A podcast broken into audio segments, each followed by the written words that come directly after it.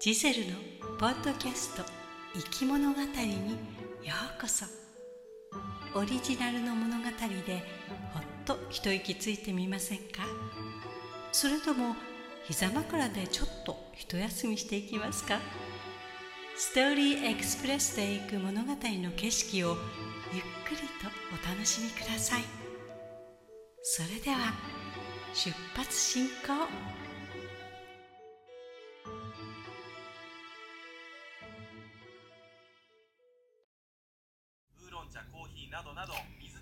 さっきから怒鳴って矢継ぎ早に質問ばっかりして、そんなじゃ答えたくても答えられない。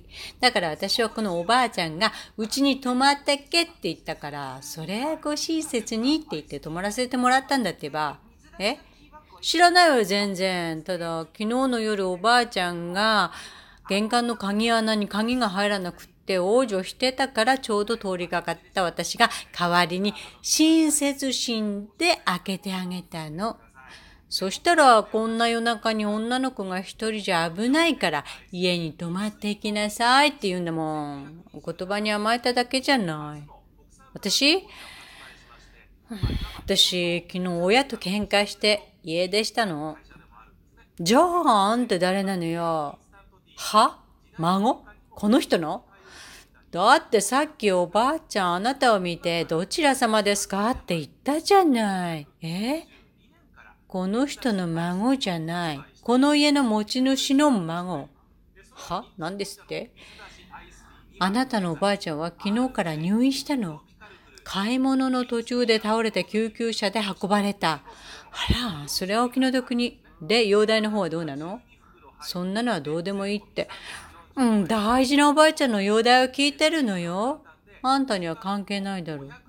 おお、確かに関係ないわね。は？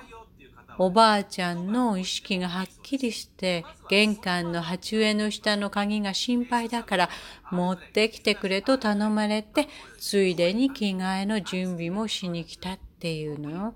あら、いいお孫さんね。いいえ、どういたしまして。は？あ、そんなのはどうでもいいって。あっそう。じゃあ、このおばあちゃんは誰なんだって？私が知るはずないわ。私はただの親切な通りすがりですもの。本人に聞けば一番いいんじゃない？ねえ、おば、あら？ん？なんか外で放送しているみたいよ。ねえねえねえ、なんか聞こえない。なんか言ってる。ちょっとラジオ止めて。こちらは広報藤枝です。行方不明者のお尋ねをします。八重洲市に住むななじゅうななさいの女性が昨夜じゅうじごろ藤枝線付近にて行方がわからなくなりました。身長はひゃくごじゅっセンチくらいで。体格は痩せ型。いかがでしたか？ストーリーエクスプレスの乗り心地をお楽しみいただけましたでしょうか？お乗り換えの方はお忘れ物はありませんか？